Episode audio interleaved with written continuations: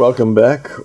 You're either with us for Kenter at Your Own Risk, episode 18.5, or just a continuation of episode 18, depending upon what Kent decides to do. But you're with Kent and Chris. We've been just kind of discussing freeform what's been going on with our lives for the past couple months. I think I have basically wrapped up everything I've talked about since October, so now we're going to hit Kent up. All right. So, I mean, we were just talking about video games, and I, I will say, I, I know we're not going to talk much video games, but I really want to do, and I think I've told you this, I really want to do a, a Zelda podcast. I really want to rank all the console games. Avoid the handheld because there's a lot of them, and I simply haven't played them, but I've played almost all the console ones. I really want to do that at some point. But what prompted this was that I started, I got back into uh, Legend of Zelda Breath of the Wild. I don't like that game. I will probably be unpopular with this, but I haven't owned a Nintendo system since the GameCube. That's okay. I mean, the GameCube would have made me give up Nintendo too, but then I got a Wii, and then I, I did get a Wii U. I'm like the only person I know that has a Wii U, but I like it because I can play my Wii games, and I have probably like 15 Wii U games. So, like, it's fine. It's just. I mean. Nintendo's great for what it does, and if you're into those games, that's awesome. If you're not, like, there's no point in it. You know? Uh, no, I would say some of the best horror games ever came out on the the GameCube, though. Eternal Darkness. Eternal Darkness and Resident Evil Four. You know, so I, I'm embarrassed to admit this, but I can't play Resident Evil 4 on any system that's not the Wii because that's the first time I played it, and I got so used to the motion controls, and they actually nailed motion controls with that particular game that to go back, it's really difficult for me. Oh no, dude, I, I feel your pain. Like, I uh, I got a Surface Pro, right, and so I play a lot of older shit when I'm at work because you know it has no integrated graphics card, so you know you're stuck limited with what you can actually play.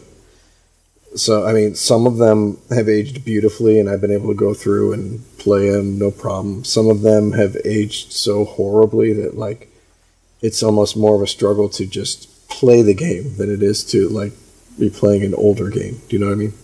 Yeah, no, like for me, yeah, like because I, I do use some emulators at times. Like some of the older stuff's great, but when you get to the Nintendo 64 early PlayStation era, some of that stuff just looks beyond terrible to the point where I'm just like, nope, I'm just gonna play it on the actual machine. I mean, sprites can sometimes save a graphical style, you know, for older games because of you know cuteness or nostalgia or just simplicity. But when you get into that like that old 3D polygonal shit, where some of it was just bad, yeah. Yeah, it's the yeah that that's the stuff that makes it really uh, difficult. But I, I did last year, toward the end of last year, I uh, played through Earthbound again because that's just a game that I will forever love from the Super Nintendo, and I was the only person that really knew about Earthbound out of my circle of friends until like Smash Brothers came around and brought out Ness, and I was like, oh, I know that guy, and nobody else did. But now it's popular, but they never made a. Well, they did make one more, but it wasn't. I don't know. They didn't make another Earthbound itself, which is a shame because I'd be all over that. Yeah, I got you. I got you. The, the one thing I would add, just video games wise, is I finally was able to get Borderlands 3 because I for PC because I wasn't going to buy it on the, the Epic Game Store. And I just beat it, the main campaign tonight, and I really enjoyed playing through it. You know, like, God damn it, I hope they don't take like another 10 years to do a sequel. I really liked the game. I mean, I, I, I have some fair criticisms of it.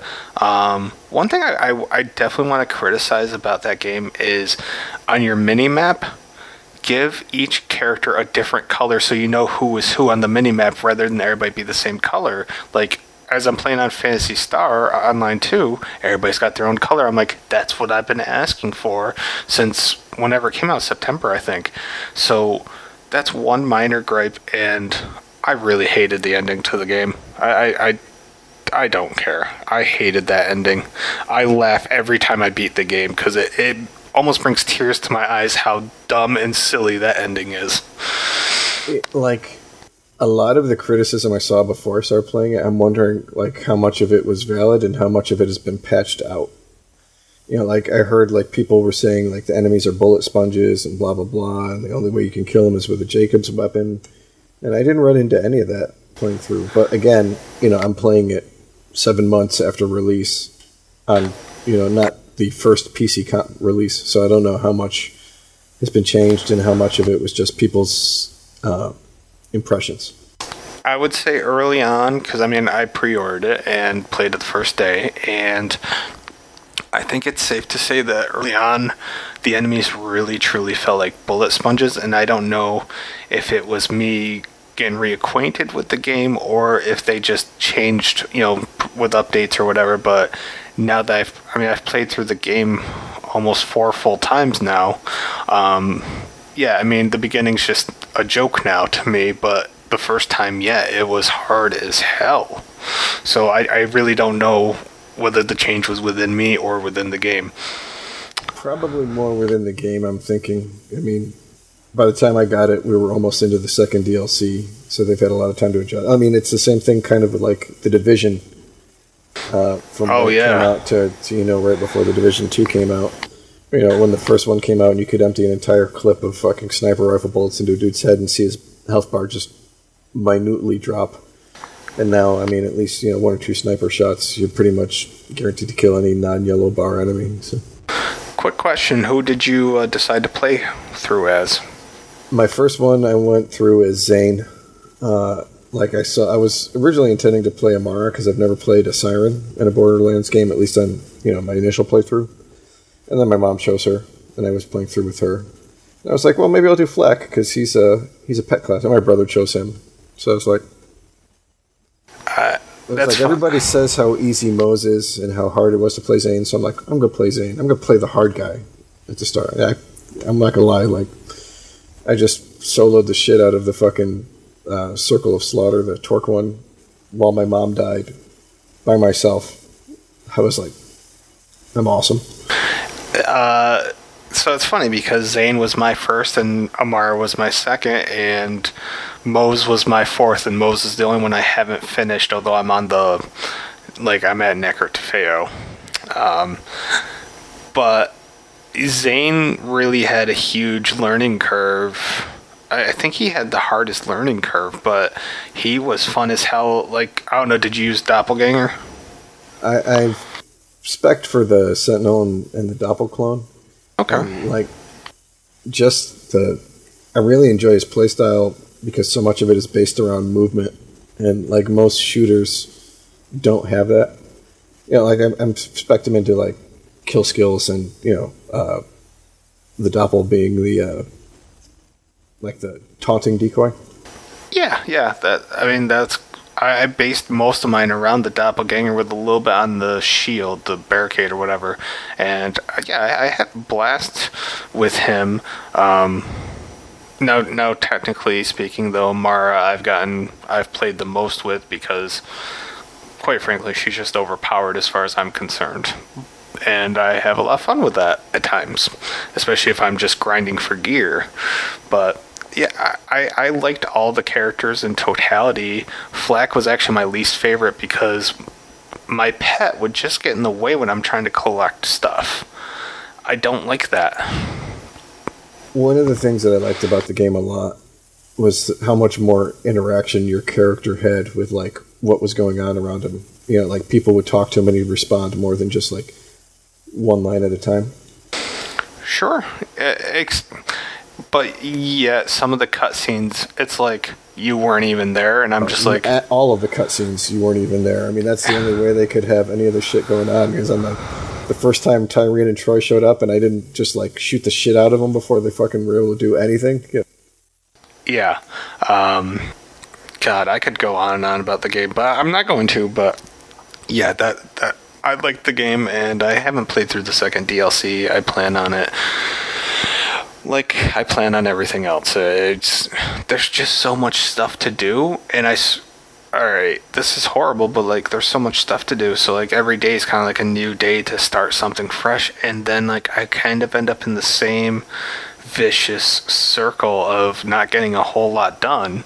But I mean, I guess that's what this part of the podcast is going to be because I'm going to talk about the things I did actually get around to. Um, but uh, you know, I'll, I'll start with horror since that's what people are here for. Um, I saw Three from Hell. Actually, I was gifted Three from Hell, and um, my friend Christy knew I wanted it, and I'd pre-ordered it. Then I'd canceled because I ran out of money. So like, she gave me her digital code. Um, I watched it. I had a blast with it. I, I know it got like a lot of negative reviews, and I, I feel that a lot of the negative reviews also probably came from people that may not have liked the franchise in and of itself because I, I feel if you liked the franchise, this would have felt at home. That that's all. Like, if you didn't like the franchise, this certainly wasn't going to change your mind to suddenly be like, "Oh, this is amazing." But I had a great time with it, and um, God, one of the dudes from Sons of Anarchy and Mayans was in it, uh, who I'm a big fan of. Can't think of his name right now. It's like his character's name was Aquarius, I think. I thought that was a cool name. Um, so that was, I guess that's my starting point here because I have, all right, I, I, as you know, I have way too many films digitally, so I'm just trying to go through my list to see like what I've seen since we last talked. But I have 777 movies on Vudu, so it's going to take a few minutes to kind of see everything. Um, God damn it! Okay, Bad Times at the El Royale. Have you seen that? I uh, fucking love Jeff Bridges, man. I really like that movie. That movie I, is great. I was surprised by um, Chris Hemsworth. Oh, Hemsworth was so good in that. Yeah, it was so thin, but he he he was great in it. And I I bought that right around the same time that I got Hotel Artemis with uh, I can't think of her name. Jodie Foster. Jodie Foster and Batista and uh, the dude Charlie Day. Yep. And uh, what's his name from uh, fucking? yeah. I know. Yeah, yeah. I, I thought both movies exceeded my expectations. Bad Times at the El Royale was a, a better film overall. Um, but yeah, I had a great time with both films, and I would I would absolutely recommend Bad Times at the El Royale to just about anybody, and Hotel Artemis to at least eighty percent of people. Uh, it's not definitely not for everybody, but Bad Times. If you're an adult, you should be able to handle that movie and have a good time with it. I would, I would say. Yeah, I mean, I, I liked everybody's performance in that. You know, like uh, Jon Hamm. You know. Oh, Jon Hamm is. I, I don't know. I think he's criminally underrated. I really love that dude. And uh, you know, I'm glad to see that Cynthia Erivo has taken off since that too. So. Was she the main main uh, female? Yeah. Okay, yeah. yeah. she did a really good job. Yeah. Um, yeah, it, it was just a really good. It it it felt like a Tarantino light type movie, right? Definitely Tarantino light, something like Two Days in the Valley, kind of, you know, like Tarantino adjacent. Uh, yeah, absolutely, uh, and it, it, was it was great. Um, I don't know if we ever talked about this. I feel like we already talked about. Have we talked about Blackula on this podcast?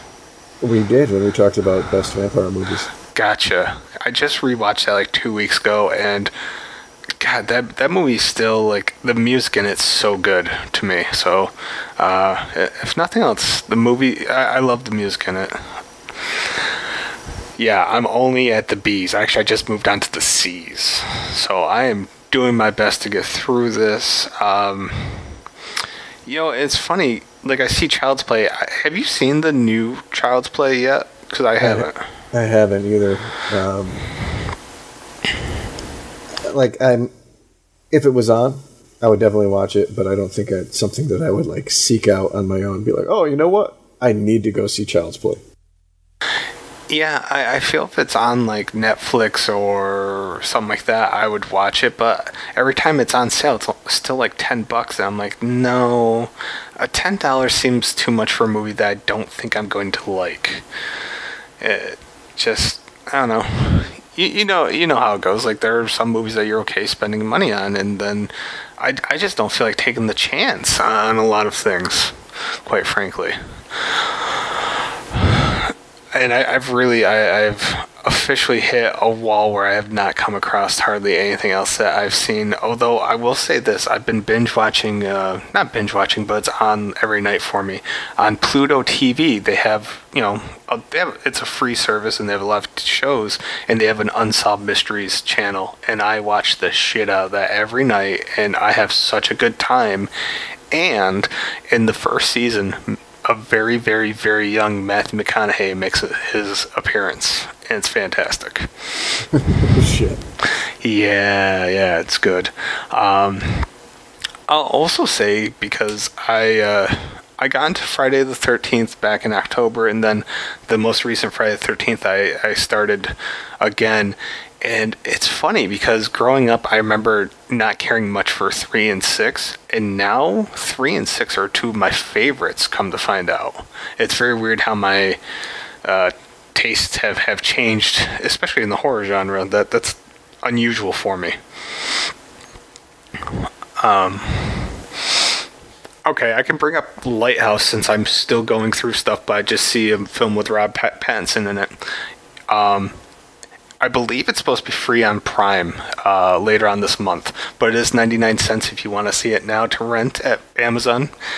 Um, black and white, beautifully filmed. It's pretty much uh, Willem Dafoe and Rob Pattinson and one other minor character.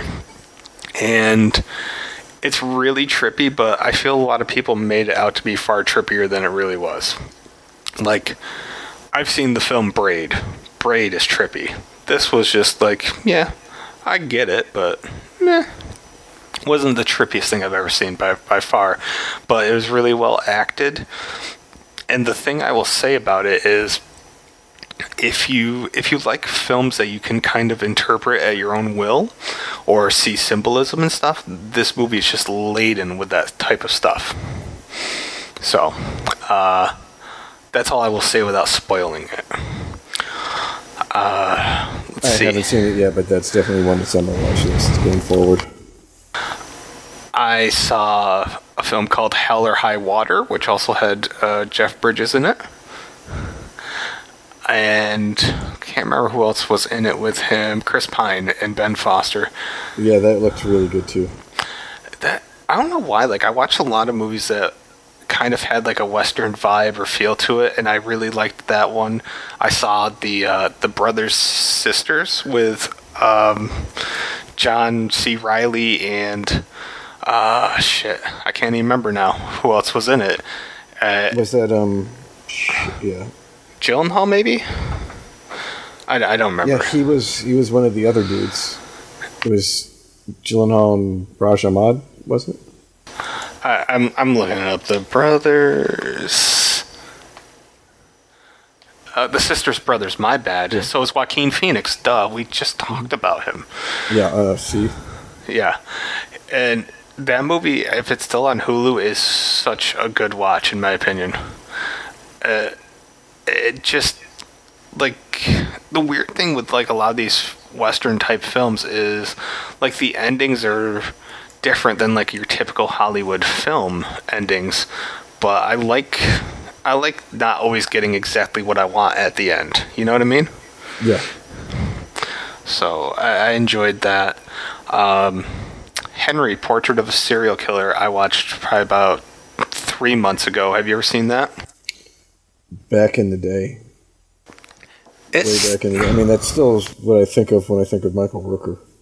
yeah, it still holds up. Like he he did such a great job in that. And that, I don't know if that's free to watch anywhere. That might just be something people have to go download or actually, you know, dare I say, purchase. But it's well worth it. I'll say that much. Um, while I'm still looking, uh, have you seen the trailer for Spiral? Yeah, I mean, if we're getting into trailers, yes, I uh, I'm super optimistic for that one. I, I I saw it and I was like, wow, uh, was it Chris Rock and Samuel L. Right? Yep. I, I'm I'm completely stoked for that one. Uh, I'm all in whenever uh, it comes back, uh, you know, whenever films start making a comeback, I guess. Here's a quick question. I, I was kind of curious to get your your thoughts on. Um, with everything going on, I, there's a lot of films that were just in the theater that are now going digital for twenty dollars. Is that too much? All things considered. Yeah, for a single viewing, yes, it's too much. I, I think I think ten dollars would net them more profit than the twenty dollars is. I mean, it would depend on the like for me time limit. You know, downloadable. You know, like are you are they going to make you pay twenty dollars to watch it and then down the road make you pay another twenty dollars to purchase it? I, I believe it's twenty dollars to own digitally. But in that case, in that case, then no, it's not not too much. But I mean, if, like I'm pretty sure that they charged my wife twenty dollars for a week for um, Invisible Man. Oh no shit! I, I, my understanding was that it was to own, but I could could be. I, I haven't even tried to because I was just like I saw the price tag. I'm like, I don't really like paying more than five or seven dollars. Like with the exception of like the brand new films like The Joker 1917, I paid ten dollars for, but ten's my limit. Yeah, I mean, it, it all comes down to like, is it worth it paying twenty dollars now, or do I just wait four months from now when it comes out and I can pay twenty dollars and own it for the rest of my life? Yeah, I, I'm a big like. If I'm just renting something, I do not want to pay more than two or three bucks. Uh, honestly, I like yeah, you're to drop eight to ten dollars at the theater, possibly more. I don't know how much it is in nice theaters uh, anymore, but uh, you know, if I'm if we say ten dollars, I mean, I get it. Two people watching a movie, they're gonna pay twenty dollars. You may as well pay twenty dollars, but I don't know. It's just weird to me. Um, have you seen The Nice Guys with Russell Crowe? Yeah, yeah, I, I love that movie. It's funny as shit, and um, you know, like one of the guys I think is underrated, and I wish he got more work was Matt Bomer, the bad guy in that. Matt Bomer is in something coming up, I believe. Something relatively big that had my attention. Do you have any idea what I'm talking about? Uh, I'm sure I could probably look it up. Off the top of my head, no, I can't think of.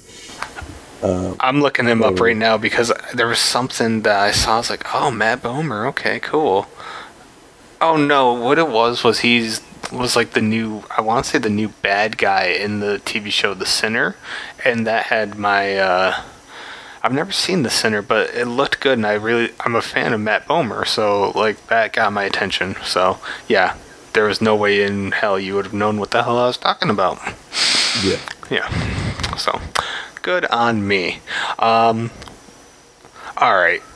Now this is old stuff to talk about, but I over the past I don't know how many months I slowly but surely showed my friend uh, friends Tom and Kaylee the Phantasm franchise, and I, I sit there because I was curious like what it would be to somebody that's never seen the Phantasm franchise, and I don't know how that those movies even got made. Looking back, like I enjoy the hell out of them, but I mean, they're really not that good.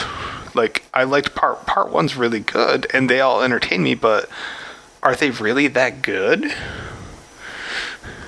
I would almost say that if you got somebody willing to do the right treatment, that it's due for a reboot or remake. But I don't think you would ever find somebody who would able is able to capture like the whole vibe of the franchise in and of itself. I mean, it's like you've said in past podcasts. I mean, where else are you going to be able to watch a movie where an old dude throws his balls at a kid's face? Yeah, I mean that's a tough sell to a lot of people, but it's a worthwhile endeavor, no doubt. It's fantastic. Uh, Angus Scrimm is, you know, have you seen all five of them? I have not. I've only seen the first three. Part five, I, I don't know. I still stand by this. Part five actually makes me sad because you just see like it's kind of like the Expendables, only the sad edition of the Expendables. Like these guys that you grew up like watching, and now they're just old, and it's just a weird, sad state of affairs, I guess. I, I don't know. It's, Phantasm Five is really it's it's okay, but it's also very sad. So, um, I will say right before you, I con well I contacted you and you said you were ready. I was uh, actually watching Quarantine because it's a only a ninety minute movie, and I got thinking while watching Quarantine, like that's a movie where like right from the get go there was no way out. Like you were screwed. Like most films you have kind of an option of not being completely screwed. That movie you had no there was no option, right? Like you were dead. Yeah, I, I, it, that's one of the ones where there's like, yeah, it doesn't seem like it when you're watching it until you get to the end, but once you figure out what's going on, yeah, you're fucked. Like there was just no, ugh. and also I I also have REC, which is the original Korean version, and apparently on Vudu, from what I can tell, they only have the English dub. They don't actually have it where I can just listen to the original audio. I hate English dub in that sort of thing. I, I really do. Yeah, I mean, there. It depends on how, how much time they spend on it, but there are very few movies where the English dub is better than listening to the subtitles. Uh, yeah, I would I would agree with that. I mean, I uh, it troub- what troubles me the most is watching how the lips don't sync up to the words. So in that case, I'd rather just hear the Korean voice and read what's happening. I, I don't know, like in cartoons, obviously it works because you're not trying to match up the mouth uh, so much. Um, yeah.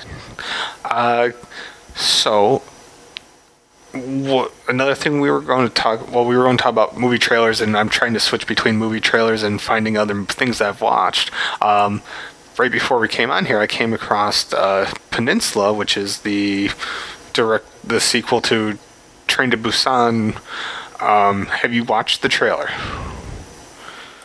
I have. It looks fucking amazing. I'm all in. Is the same guy same person uh, who did the first one doing the second one Yep, yep. He is. Uh, I don't know if it's the director or the writer or the producer, but That is super exciting. I, I'm very excited about that then. Um, huh. Well, I guess I've kind of gone through all the movies that I've kind of sort of watched without going through like all my other stuff. So, movie trailers are where it's at. What other movies have you seen? Uh, I know we were going to talk about Candyman, and that's something I did see the trailer for. the the only two real horror movies I can think of, um, like mainstream ones that off the top of my head was uh, Quiet Place Two and Candyman. All right, let's talk about Quiet Place. No, that didn't come. That didn't hit theaters before everything happened, right? I don't remember if it was in theaters for like a couple of days and then they shut them down or not. But yeah, I mean they've pushed it back. It's got a new release date later on in the year. I don't know exactly what it is, and I'm too lazy to look it up right now. But I uh, I love the first one, and I think this looks like not necessarily more of the same, but um, enjoyable in the same vein. Yeah, yeah, I I would agree. And you know, it was funny. I, I was watching the trailer with somebody, and they're just like, "I really like the daughter," and I'm like, "Yeah." I out of everything from the first one, as much as I liked a lot of things, I really liked the daughter, uh, Millicent Simmonds is her real name. I I. I'd like to see more of her, and I like the fact that Cillian Murphy is in the new one. That Dude, did- I love I love Cillian Murphy. I mean, as shown by like my appreciation of like 28 Days Later in Sunshine, as we've talked about. But yeah, uh, I like him a lot, and he's very on Cillian Murphy looking in this too. So that was the thing. Like I kept going, I know who that guy is. I know, and then I had to look it up because I just couldn't put put the face to it. But yeah, I I'm cautiously optimistic, despite saying when we first heard that there was going to be a sequel, I was like, eh, it's not going to work. Uh, It might. I, I don't know. I, I'm. It the trailer looked okay, so I don't know. I'd like to be proven wrong. We'll go with that. Um, now Candyman is more something that uh, is up my alley. Um, did the trailer did the trailer leave you feeling comfortable? Like, did it, did the trailer leave you feeling like Jordan Peele is going to do a good job with this? Uh, I mean, yes, but I mean, so did Get Out and Us. So fair enough. And you still haven't seen Us, have you? I haven't. No. Yeah, I'll say this one thing. I, I I, and I don't know how they're going to do it. From the trailer, it makes me wonder if the main dude is going to end up being the Candyman, like if he's going to kind of like take over his body. I don't know. But one thing I noticed, like, um, there's there's a guy in in it, uh, Colman Domingo, who's also uh, one of the leads in Fear the Walking Dead. He has one of the greatest voices and he would have made a perfect Candyman. I don't think they're going in that direction, but his voice is magnificent. Uh, so I was excited to see him because I don't know anybody else in the cast. Like I'm not familiar with the other uh, actors. Are you? I mean, just just the main dude. I mean, uh, he was just in Watchmen, like we were talking about uh, a little bit ago. Right. He was uh, Regina King's dude, right? Yeah, he was. Yeah, gonna fucking spoil it for you if you haven't watched it. Doctor Manhattan, and uh, he was actually just in an episode of um, Black Mirror I watched, uh, which is fucking out there. Um, but you know, like all I had seen of him before, you know, uh, Watchmen and the Black Mirror episode was um, Black Manta in Aquaman, and I was like, wow, this dude can't act. And then I see him, and then I'm like, okay, he can act. He was uh, he must have just been like shooting for like straight over the top fucking scenery chewing in, in Aquaman. Because he's um he's going to be one of the stars, if not the main dude, in the the new Matrix movie coming out too. So I, I just saw that as I was looking up. I'm like, wait, Neil Patrick Harris. I, I didn't even know Matrix Four was happening. I'm excited that Carrie Ann Moss is still around. I haven't heard anything from her in years. Um, I'm not excited for Matrix 4 though. To be, I didn't like anything aside from the first Matrix, uh, so I'll I, still see it, but I'm not excited. I, I like the second one too as an action movie. I see. I think the problem was everybody saw the first one, and that was what they thought the rest of the series was going to be. When in reality, the creators saw the third one, and that was what they were focusing on, trying to get it there rather than you know iterating on the first one. Yeah, I'm seeing Patrick Wilson's in Aquaman too. I like Patrick Wilson a lot. There's another guy that he does really good with with character work. I think. Uh, I would say that he's undervalued, except he's fucking cast in everything lately. So I think they finally agree with us on somebody that you know. If you do good character work and you put in your time and you do a lot of B shit, eventually you'll start getting the A list projects. Yeah, I mean, look at how long it took for Buscemi, but once it finally happened, it happened. Um, oh, one of the interesting things I found out, and you don't get this by watching the trailer, is uh, did you know that the dude in Candyman is the baby who's saved at the end of the original Candyman? No, I did not. Yeah, he's supposed to be the baby who gets pulled out of the uh, the burning structure of wood that she dies in at the end of the first one. Huh. I mean, I thought it was just cool they brought Vanessa Williams back, but that's another cool thing. Like, there's a lot of cool tie-ins. I, I God, I, I want to say that this is going to be good. I don't want to be wrong. Like, I, I know a lot of people think that I actually hate Jordan Peele, and that couldn't be further from the truth. I'm constantly cheering for him to do great things. Well, I mean, one of the things too, though, is he's just producing; he's not directing this one, so there, there's that going for it too. That is true. Who is uh, what is this person? Nia. So it's a lady, and I don't know any of her stuff. It appears. Huh. So she's going to be a fresh face for a director, and I hope. I don't know. I I I I, I really have high hopes. Candyman is the one film this year that I would go to the theater to see. That's where I'm at. I'm not gonna lie. Candyman scared the fucking shit out of me when I was a fucking kid. I'm upset because for the past five years I've wanted to get a Candyman tattoo. If I get it this year, now it's going to come like, oh, you just remembered Candyman. No, Candyman was the only good horror movie of 1992 and was the scariest film I think's ever been made. So I'm just going on the record saying that I think Candyman is going to look great on my pasty white skin. By the way, Candyman's going to look awesome. like it's true. Like some tattoos look really good, you know, depending on skin tone. Let's be honest. So yeah, I mean, Candyman's to look awesome. I'm, I'm to get Candyman with the hook and the the nice uh, coat, the jet, whatever. Like, I, I'm really excited to eventually get that tattoo, but it will be the original Candyman. And I know Tony Todd's also in the trailer, right? We hear his voice. I don't think I actually saw him. Uh, yeah, I think it's just the voice, but goddamn, I love Tony Todd. I, I'd like to see him have some kind of career resurrection. Like I know he was in Hatchet, and that kind of helped, and then he did Death House, which I didn't like. Death House. Did you see that? I did not. No. So I've had two friends that have seen it. One felt the same way as me. One thought it was a freaking masterpiece, and I don't. I feel like they were not watching that film while being completely coherent. That's all. Yeah. It, it just it didn't work, and I, I wanted to. I love Kane Hodder, but it didn't work. Um. I've also been intrigued. I know this isn't horror related, but I've heard so many good things about Sandler's film that like something about Oh, um, uncut gems or something. Yeah.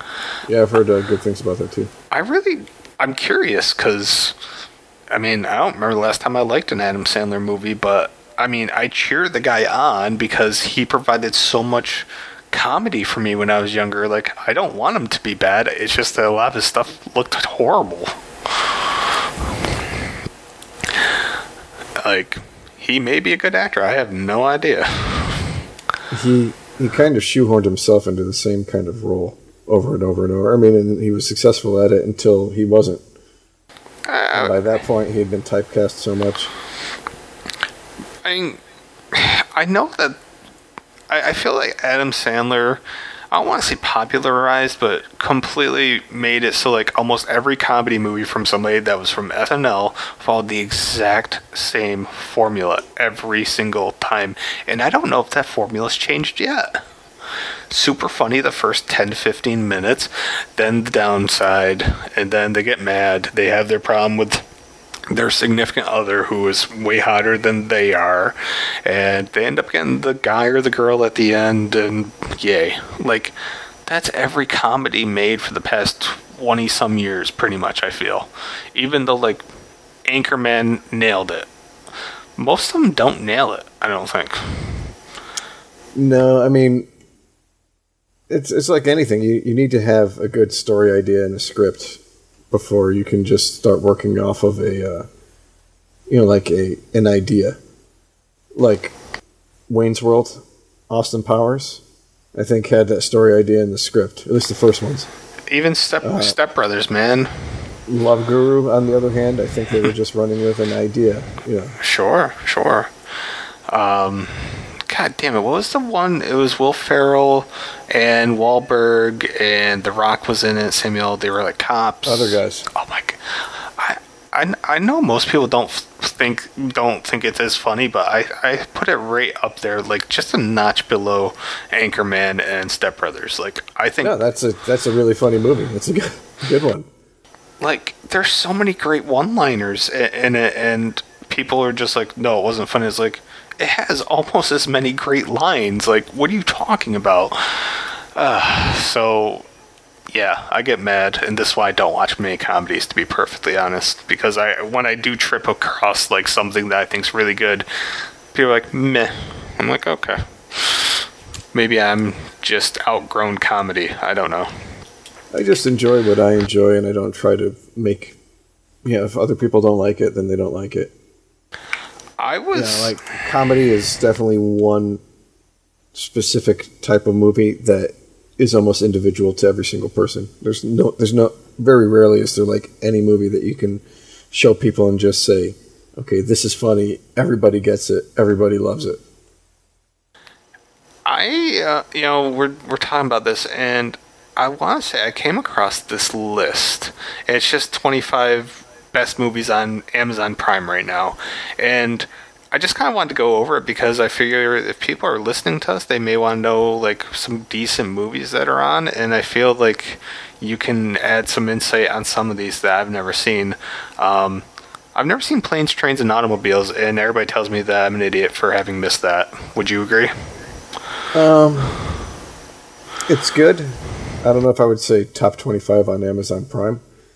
I mean, there's definitely funny scenes, but I think both Steve Martin and John Candy did better movies. Actually, I just bought The Jerk, and I've never seen that either. I'm looking forward to that. It sounds Yeah. funny. One of the yeah, it's a good movie. One of the things um, that I find interesting is as he got older, um, Steve Martin tried to do much more serious stuff, and he's written and actually directed some like uh, pretty good movies. Was he directed off the top of your head? I know he did one that I remember. Well, let me make sure before I go and put my words out into the ether. I've only seen a handful of Steve Martin movies. Now I have a best of SNL Steve Martin, and that that DVD is fantastic. I've watched that almost as much as the best of Christopher Walken DVD that I have. Oh, maybe he actually hasn't directed it. Maybe it's just writing it or something. Ah, But well, that's all right. At least he's doing something. maybe not as much that maybe either. Okay, uh, maybe I'm fucking just losing it. Um, but anyways, yeah, no, I, I know he's written some books. That's all. That's how I'll save my. Well, there goes Chris's dignity right out the window. I I don't have any dignity at all. O- Obviously, or else you wouldn't be doing this with me. That's true too. Um, all right, to continue on the list, because some of them were not much to comment on. Hereditary, which we've talked ad nauseum at this point about, but we like both liked it. Yeah. Um, The Graduate, I've never seen that. Have you? Uh, yes, it's a pretty good movie. Um, yeah, I mean, people just tend to remember the one scene, and that's all they remember. But, or maybe maybe the the two scenes, you know, with the seduction and then the, the iconic wedding scene where he runs in at the end. But The- yeah, it's a It's, Oh, go ahead. It's the Mrs. Robinson thing, right? yeah, Yeah. Are you trying to seduce me, Mrs. Robinson? I've never seen it, but I mean, I've heard stuff about it. Just one of those things. It's it's one of those things though, like movies that happened before we were born. Like sometimes it feels like a chore to go back in time to watch something that doesn't sound super great. That was probably great to people at that time. It's, trying to get millennials to watch movies from the '80s can be a fucking chore. Oh yeah. No, it's like I'm reminded of watching uh, like uh, Civil War when um, uh, Tom Holland's like, "Hey, you remember that really old movie, uh, Empire Strikes Back?" I'm like, what, "What do you mean?" I'm like, "Oh shit, yeah, somebody young like that, it probably is pretty really old at this point." it, even talking to somebody who's like in their early 30s late 20s like it's funny like what like you know you bring up a 90s song it's like oh that classic it's like oh man that's a bummer um It's like, no, I never heard of these guys. Yeah You never heard of Marcy Playground? What the fuck? You really don't know who mc hammer is okay that makes me sad Oh, dude, that that's kind of that's really pathetic, actually. I'm, Eh, i'm sure um, it, i Yeah. guarantee there's a lot but yeah um, speaking of Civil War, Avengers is number 22. Clearly, they're not ranking them, they're just throwing names out there. Um, or if they are ranking them, I'm baffled by their system. But I'm just going to say that they're not ranking them, it's just a list. gotcha. Um, number 21 grabbed my attention, though. It's a mo- movie called Eighth Grade, and I believe it's done by the A24 production studio, which also did Lighthouse, Hereditary, The Witch, um, Midsommar. And I've heard great things about Eighth Grade. It doesn't sound like a movie that would be my type of film, but I kind of want to give it a shot since it's free. I, I, I guess it's more like a, a really good depiction of being a modern day eighth grader. I guess. Mm-hmm. So I don't know. Um, number twenty was Some Like It Hot, which I'm never gonna watch that. Yeah, yeah, I'll skip it. Um, number 19, Fighting with My Family, is the story about WWE wrestler Paige, and I would definitely watch that because I watched uh, one of her documentaries. Um, but I'm also a hardcore wrestling fan, so It was a, it was a pretty good movie. I actually saw that in the theater. I mean, I don't know how exactly accurate it is. From what I understand, I mean they took some liberties, but it was pretty funny. I mean, and it was heartwarming. I mean, that's that's you know like that was that's the biggest thing I could say. Like, it's a good family movie. um, I assume how, where where in her career does the film end? Uh, I think basically right after the first title shot. Okay. Because like the documentary touches on like she had she had neck injuries. She finally makes it back, and she's wrestled like three matches, and she gets another neck injury that ends her career. Like she was out for like a year, comes back for like three matches, career-ending injury. It was like I felt horrible for that girl. Yeah. Like just a sad, you know, it happens with athletes, but jeez. Um, number eighteen, Blue Velvet. I've never seen it. You know, that's one of the ones that like I feel I should have seen. Because it's But- Lynch. Yeah, and so many people listed it iconic. Uh, you know, it's like referenced in other movies where people talk about movies, and I've never seen it. Yeah, I, I, I 100% agree and, and feel the same way. It's one of those things I've heard enough about. It's been referenced, but I just don't, I don't know the references. See, like, and it's another one. Like, I haven't liked a lot of Dennis Hopper that I've seen. I think I think he found himself like a niche when he started, and he's played the same character in almost every single thing since then. But uh, see, this is one of the ones I hear is one of his better performances too. So Fair enough. Um, number 17 is a, a personal Kent favorite, and I think you enjoyed it too Cabin in the Woods. Oh, dude, I fucking love that movie. Man, I wish, wish it had been a mermaid. Oh God, so so many good lines. It's just I I don't know. Everything about that was great. Uh, number sixteen, Platoon. I haven't seen that in like twenty years, but I know I like that movie a lot. It's um, it's a good movie. It definitely gets by more on like Willem Dafoe than it does by Tom Berenger or Charlie Sheen. But at the same time, I think there were better uh, Vietnam movies that came out in the same era that probably didn't get as much hype as Platoon did.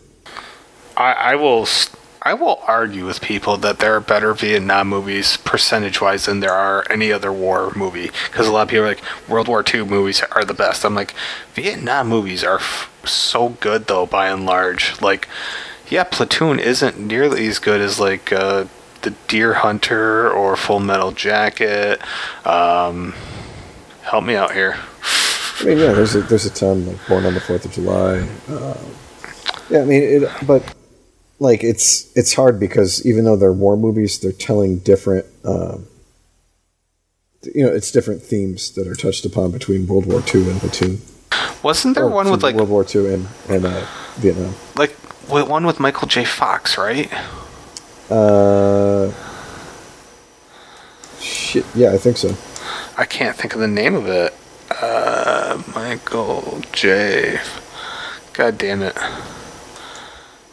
I, I remember liking it too, cause like I don't know, didn't they like rape some of the the women and he was opposed to it or something like that? Casualties of War, I think it was. Yeah, yes. That that movie was really well done. Who else was in that? Sean Penn, John C. Reilly, John Leguizamo, Ving Rhames. Jesus. All these all these good Vietnam War movies tend to have great cast. I, I've noticed.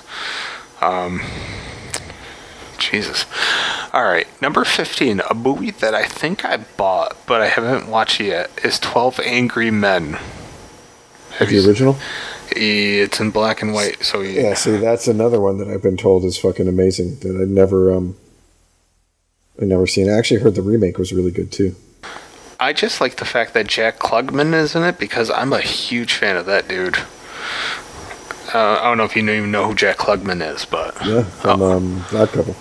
yeah, yeah, exactly. He used to he did like three or four uh, Twilight Zones, and I've just always really liked liked him. I, I thought he was great. Um, so yeah, I, th- I think that's a movie I kind of want to see before it leaves, in case I didn't buy it. Um, number fourteen, the and I don't I don't know how to pronounce this properly. The the mechanist or mechanist, the Christian Machinist. missionist. Okay, have you seen it? Uh no. Me- No, that's that's one that I've like heard so much good shit about, but I never actually watched it. Yeah, I feel like this might have been one of Bale's first films where he did like the whole transform his body type thing. Yeah, it was one of the ones where people started really realizing like how much of a method actor he was. I remember that. 'Cause he, I think he he lost like ninety pounds or something, some insane amount of weight to to do that. Yeah, eh, I mean he was just so thin. It's it's creepy. I definitely want to see it because I mean Bale. I, Bale's another guy that, by and large, if you tell me Christian Bale's in it, I'm good. I'm I'm good with watching it. I will take that chance. He's usually pretty consistent. Um, number 13, I Am Legend. We've talked about that on this podcast quite a few times. Um, number 12, Clue.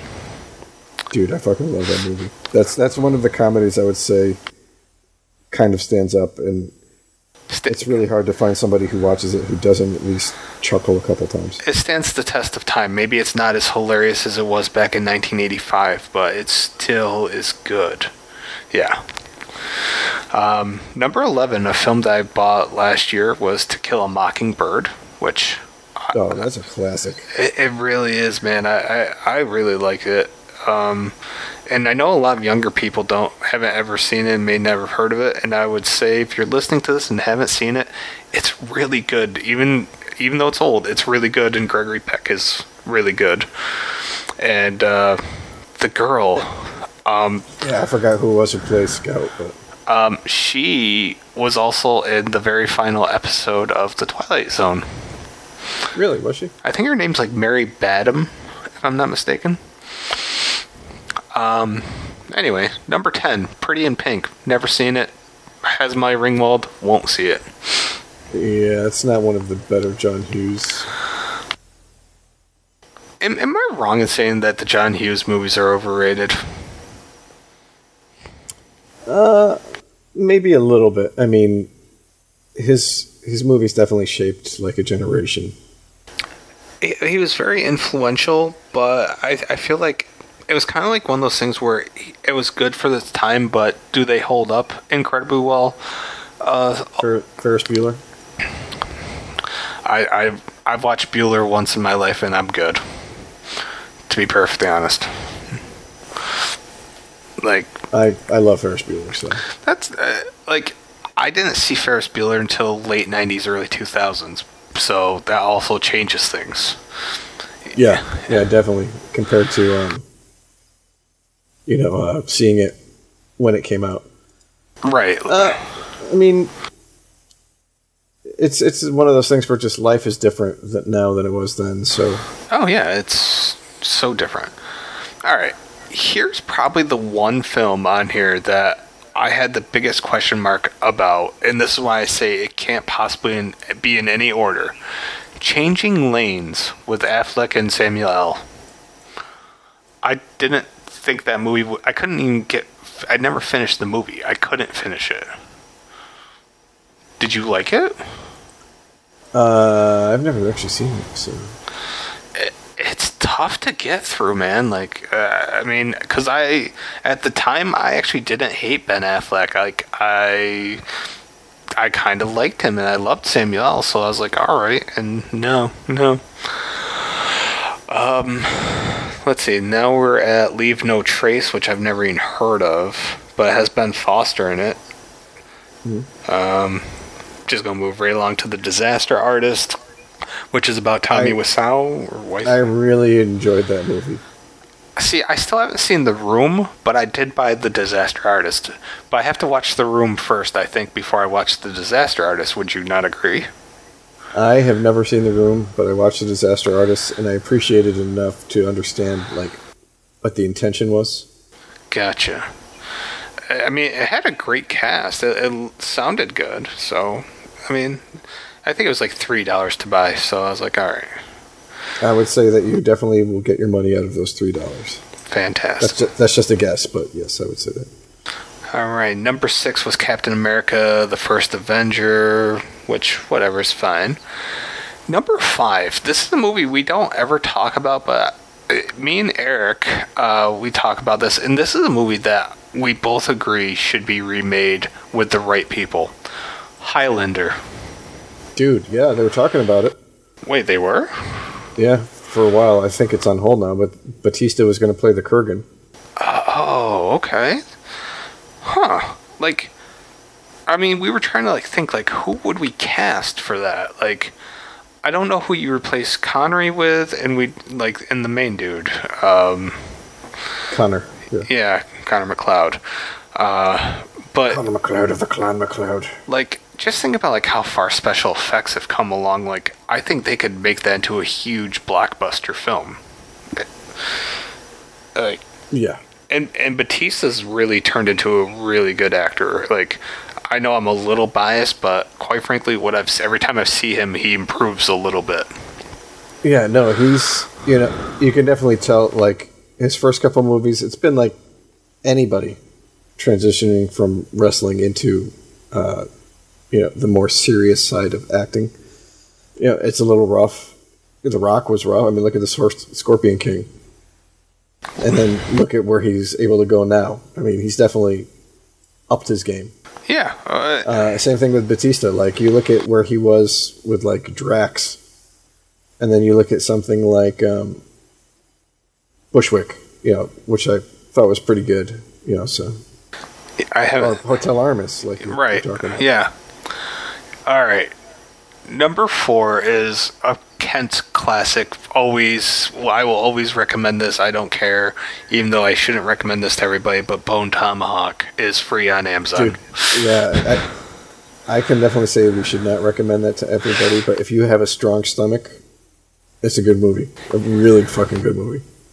and like in the description it brings up like how horror and westerns rarely are combined but when they do like I, I would say like the ghost ghost in the darkness was kind of a horror and i liked that a lot but bone tomahawk is so good so good um They, I love the performances in. it.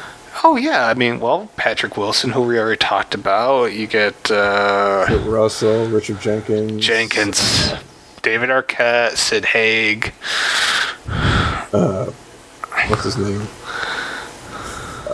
Fucking dude from Lost. Oh yeah, yeah, yeah. Uh, Matt Matthew Fox, right? Yeah. Yep. Yeah, that everybody. Richard Jenkins will make you laugh at least four or five times. If nothing else, he will make you laugh in a movie that is not at all funny. Like he's just great. Um, all right, number three, Hellraiser, which we don't talk a lot about, but I don't ever have much to say about Hellraiser, to be honest. I was I was actually just talking about it the other day with somebody at work, and I was like, it didn't. It hasn't aged well. No. Do you, do you think it could be remade though and do any better? Uh, I don't think Like- so. I, I don't know. like, uh, see, I, I wonder how much of it would it work better if you divorced it from uh, Clive Barker, or would it work better if you remade it with Clive Barker? Like, I don't know how much of That that's a what, tough the, what the answer is. I don't either. That's a good question, but because like some of his stuff he's done has been great and some of it i think he's he's gotten in the way of what could have been a better movie well, isn't that what horror writers tend to do? They get in the way of their really great projects, or they disown them. In the case of The Shining, yeah, yeah. it's kind of funny how that works. So I, I'm going to say you you go away from Clive Barker, uh, and just go for it, man. I don't know. I'd, I'd really like to see it reinvented, but I don't think it'd be a commercial success, to be perfectly honest. You know, like I don't think the S and M scene is seen as you know kind of as outside as it used to be either. So Oh God, no! I mean, it it's amazing what you know thirty plus years have done to social acceptance on a great many things. Um, hell, even in the stand, I'm listening to Larry's mom, and she's like, "You got that black voice," and I'm just like, "Yep." I don't think they would say that anymore. but I'm like, I don't know if she meant that insultingly or not. I think she kind of did, and I'm just like, okay, well, when they remake that for CBS, whenever, I'm sure that won't get in there. So, um, anyways, to finish up this list, uh, number two, It's a Wonderful Life, which I've never sat through the whole thing. I don't know if I ever will. I, I love that movie. But I, I, um, I have people that swear by it. I, I really should because I, I mean I know the general gist of it. I just I really should see it for the performances. I, I should, but I don't know if I ever will. Um, and number one, the good, the bad, and the ugly, which is another one. I've never seen that trilogy. dude, I own it, and I've never watched. You know, I've I've watched um, a fistful of dollars, and I've never watched a fist for a few fi- or for a few dollars more or uh, the good and the bad and the ugly, even though I own it. I, don't even want to get into things that I own that I haven't watched because it's embarrassing. Yeah, yeah, I got you. I got you. but uh, I, I I definitely like I've long planned for like past two years. I've planned on doing a Western month because my knowledge of westerns is so limited to like five movies. but Tombstone's Well- one of them. What I, what I think is funny is you know a lot of our t- our tastes we get from our parents, right? Sure. and you know like my parents were just not into westerns you know when i was growing up and so i never was i never wanted to play cowboys and indians i didn't get it but you know like as i've gotten older i can appreciate you know like the mythology and the uh, you know the the the desires that made people be interested in it you know like there's no more manifest destiny no more you know real frontier for people to go up against kind of shit. Yeah, I mean, as a wrestling fan, to now go back and watch westerns, like you can see how much westerns influenced modern day wrestling. There's a lot there. And you know, it's funny you say like, you know, our parents influenced us and yes, my mom influenced me as far as horror goes and my dad loved westerns but I hated my father, so I avoided westerns. So like I purposely avoided all westerns just out of sheer we'll say spite. So like now that he's dead, I can thoroughly go and enjoy some westerns. It's it's weird, but Yeah, yeah, that didn't get dark or anything. Kat. I w- yeah, I agree.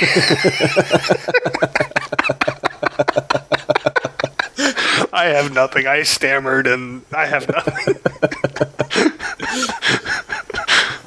uh, good on me. Can I just say that I was super excited to see Tombstone on sale for five bucks like three months ago? Because that movie's great. And the Sam Elliott commercial with Lil Nas X is great. Just gonna go to Old Town Road. Oh my, yo, I love that video. Have you actually seen the video to that? yeah, the video is really good.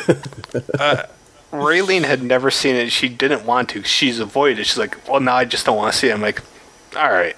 So then I waited for like an inopportune time, like when she'd be upset and not aware of what's happening, and showed it. It was great. also, uh, the the baby shark song she'd never heard until I uh, introduced that thing, and I have some baby shark uh, cereal. It's not bad. Fucking baby shark. I, see, here's the thing. I don't have kids, so I don't have to tolerate any of that nonsense because I think they'd drive me up a fucking wall. But just as a single man, like just hanging out by myself, yeah, I can jam out while playing a video game to Baby Shark. Also, been jamming out to uh, Jimmy Sax's version of "No Man, No Cry." Great song. Okay. I haven't heard it, so. If if you like the the saxophone guy from Lost Boys, check that song out. I, I feel like you'll feel good about your life. I might have to then. Yeah, like Jimmy Sax, No Man, No Cry. I hope I hope all three of our listeners are gonna go listen to it now. I'm very disappointed. Amazon don't even have it. Like I, I asked uh, my female friend here, who's an electronic device. Uh, yeah, she always plays the wrong version because they just don't have it, which is sad.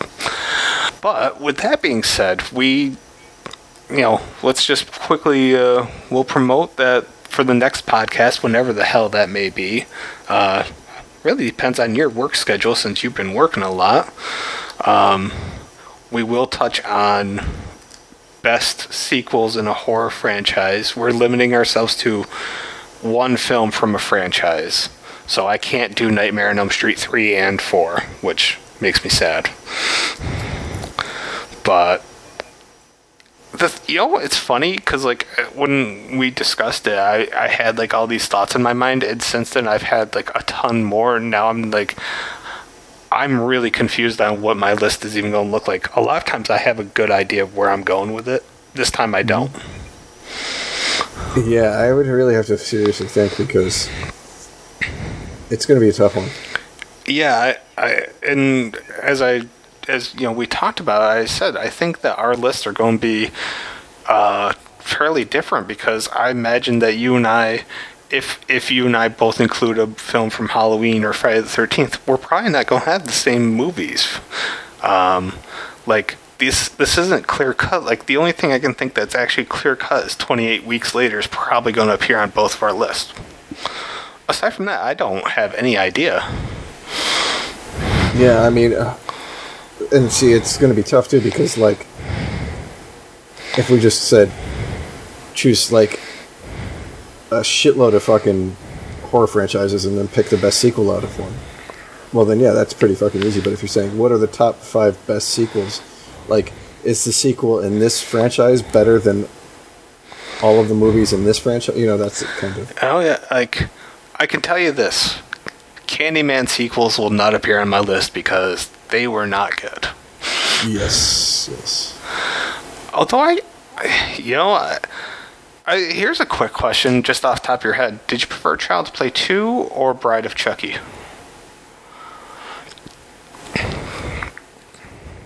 Child's Play two. I feel I'm gonna have to rewatch both of them because I feel that's closer than, like, I liked Like both. I, I, I feel like again it was one of the series where like it kind of changed what its intention was the further you got into it. It it evolved, which isn't that a I don't know for that franchise wasn't it a good thing after Child's Play three? oh yes and no. I mean it's it's like if you look at like what freddy was in nightmare on elm street and then you compare him to freddy and say like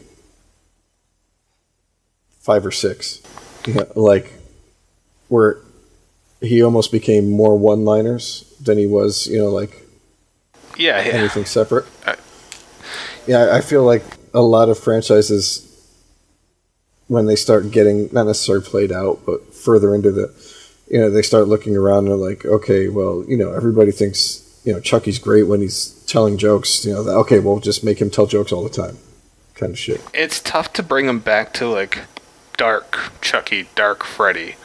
And, like, I mean, they succeeded in New Nightmare technically in bringing back, Yeah, you know, Dark Freddy, but I mean that's actually kind of a rare thing, all things considering. Uh, I mean, usually they just get. I mean, look at Leprechaun, how ridiculous that got, or I mean, Hellraiser got ridiculous. Children of the Corn, yeah, you know, you know so like I Actually, I'm I'm a little stumped on Halloween because, uh, like, all right. So let me ask if this counts. With Halloween, are we just going with the original franchise, or does Rob Zombie and the newer like newer ones count?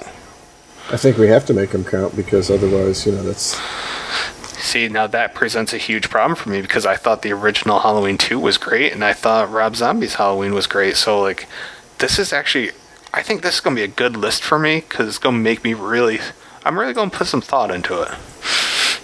yeah. I mean, think think about like Texas Chainsaw too. Oh my god, Texas. Man, that one's going to be. Oof.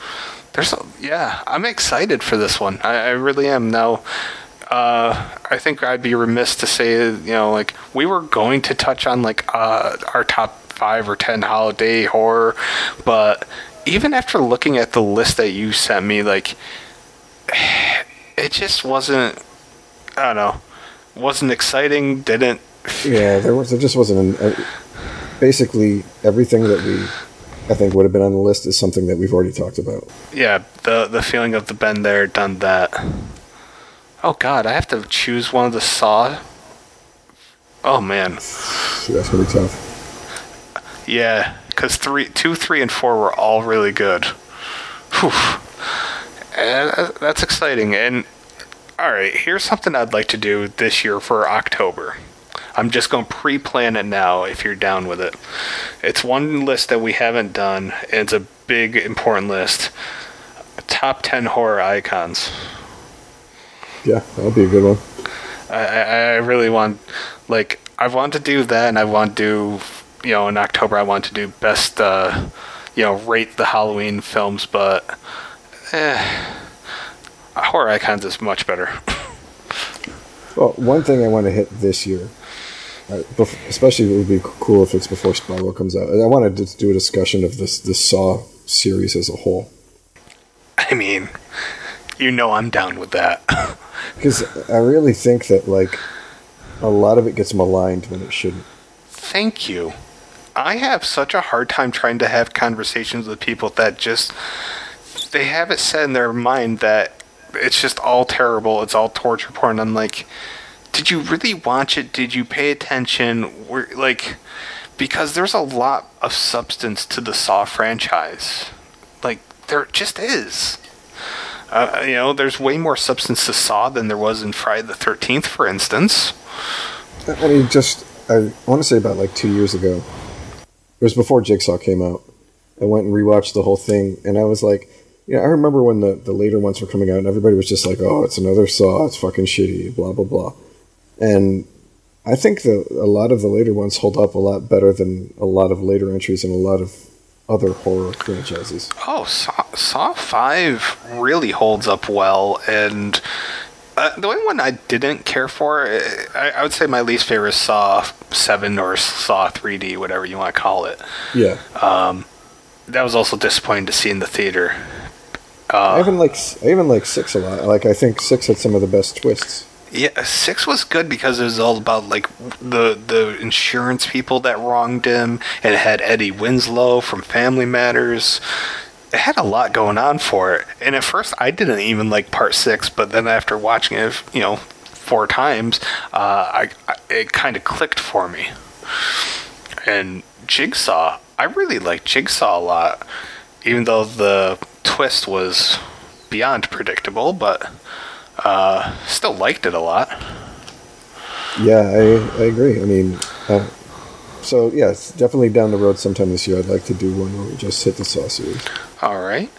Um, you know, uh, I mean, I know we're just bullshitting here, but quite frankly, we've never done like best Stephen King adaptations, right? Yeah, we're still sitting on that one somewhere. Well, it's nice to know that we still have ideas and we haven't quite run out of everything yet. yeah, we haven't got to the point where we're just like, so, um, or like, yeah, know, we, yeah. What'd you do? we, we'd never done like uh, best like horror actors, for instance. You know, like people that are just great Yeah. at horror. You know, Bela Lugosi type shit, man. Jeffrey Combs. Oh yeah, Combs is really a good pick. Uh, Kathy Bates is solid. She's she's she's good all around. Though I mean, she really is, but I just I love her for horror stuff more than anything else. So I guess, I guess that's where I'm basing that off of. I got you. I got you. You know, but you know, even somebody like uh, a, a you know Sid Haig had quite a good run in horror, whereas you know there, there's other people that have done you know a huge like Kathy Bates had a broad spectrum from comedy and you know fried green tomatoes and she was good in that. Uh, I I know one that should hit right up your alley. That was uh, Lin Shaye. She's yeah, she, she's like a no brainer for yeah. for me. Is from yeah, just everything that she's done. Y'all I'd like to see do more horror before he's dead is Ed Harris because he's got to be getting up there in age, right? He's looking old in Westworld when I see him on the, the ads for it and shit. Like as I was watching The Stand, I realized like he didn't have a ton of screen time, but what little time he had, he really crafted that character, and I'm like, he's just he's really talented. He, I don't know, I think he's very underrated. Yeah, I mean, I mean, I don't, I don't think he's necessarily underrated, but I think he does doesn't do a lot of shit. But I mean, if look at like a history of violence and like who he plays in that, and then tell me that he can't do a creepy fucking dude. History of Violence is one of the mm, fantastic, and Viggo Mortensen, man, I'd I'd like to see Viggo Mortensen do like a horror film. He did. Did he? Oh he wait, he Sa- did Satan in the Prophecy. Well, not only that, he did uh, Texas Chainsaw Three. Is he in that? yep. No shit.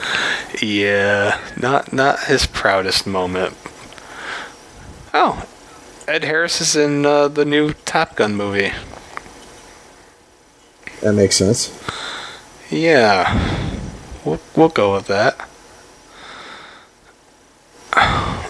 Yeah, I, I don't know, but see now I feel better. I feel better. We just came up with like four different podcasts that we have, plus any you know ideas or suggestions from anybody that's listening to us uh, would be appreciated. Uh, I mean, I feel at some point we really should do top 10 best horror video games. I mean, this is a horror movie podcast, but I feel people would be down with that.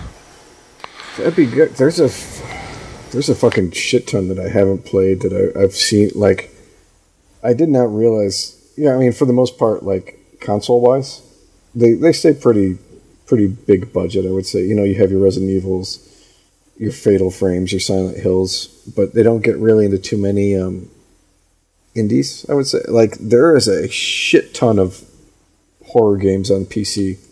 Oh yeah, I haven't even touched on any in any way. Yeah, no, I as a person that has over 1300 Steam games, I can say that there's a lot of horror on there. And some of it's good and a lot of it's terrible. A lot of that indie horror stuff is really bad. Which makes me sad, but it's just the way it is.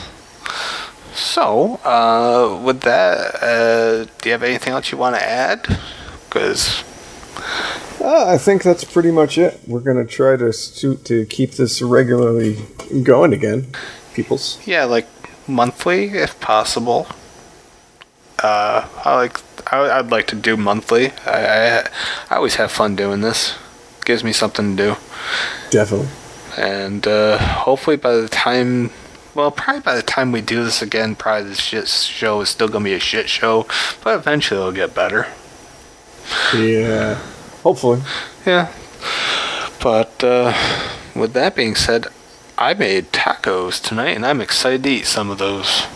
You bastard. Taco sounds so good right now. I, I, I, made the taco meat and then put on quarantine, then got a hold of you. So I was like, I'm glad I didn't wait too long on the tacos because I do not like cooking this late at night because the fire alarms here are super sensitive. So I, I want to say like my second or third day here, the fire alarm went off, and like I'll tell you, it was creepy as hell. I, I'm upstairs, and on both sides of my apartment door, there are these double doors that are magnetic, and they get they close automatically when the fire alarm goes off. And I'm standing out there. I was just bringing up Taco Bell, so tacos again. And the doors close, the alarm goes off, and I'm like, holy shit! Like it terrified me, quite frankly. Like for a moment there, I was just like, am I trapped? Like I don't know what's happening. so, yeah, just being real, I got scared as hell here. Not a good time. and I mean, normally I don't get freaked out over much, but I mean, unless it's bugs, then I get freaked out. But, ugh, I don't know. But all right, um, yeah, we will be back hopefully uh, in May or at the latest June. Yeah, I mean, I, have got uh, you know, shit up in the air with work somewhat, but yeah, all right, shouldn't be too bad to be able to do it in May.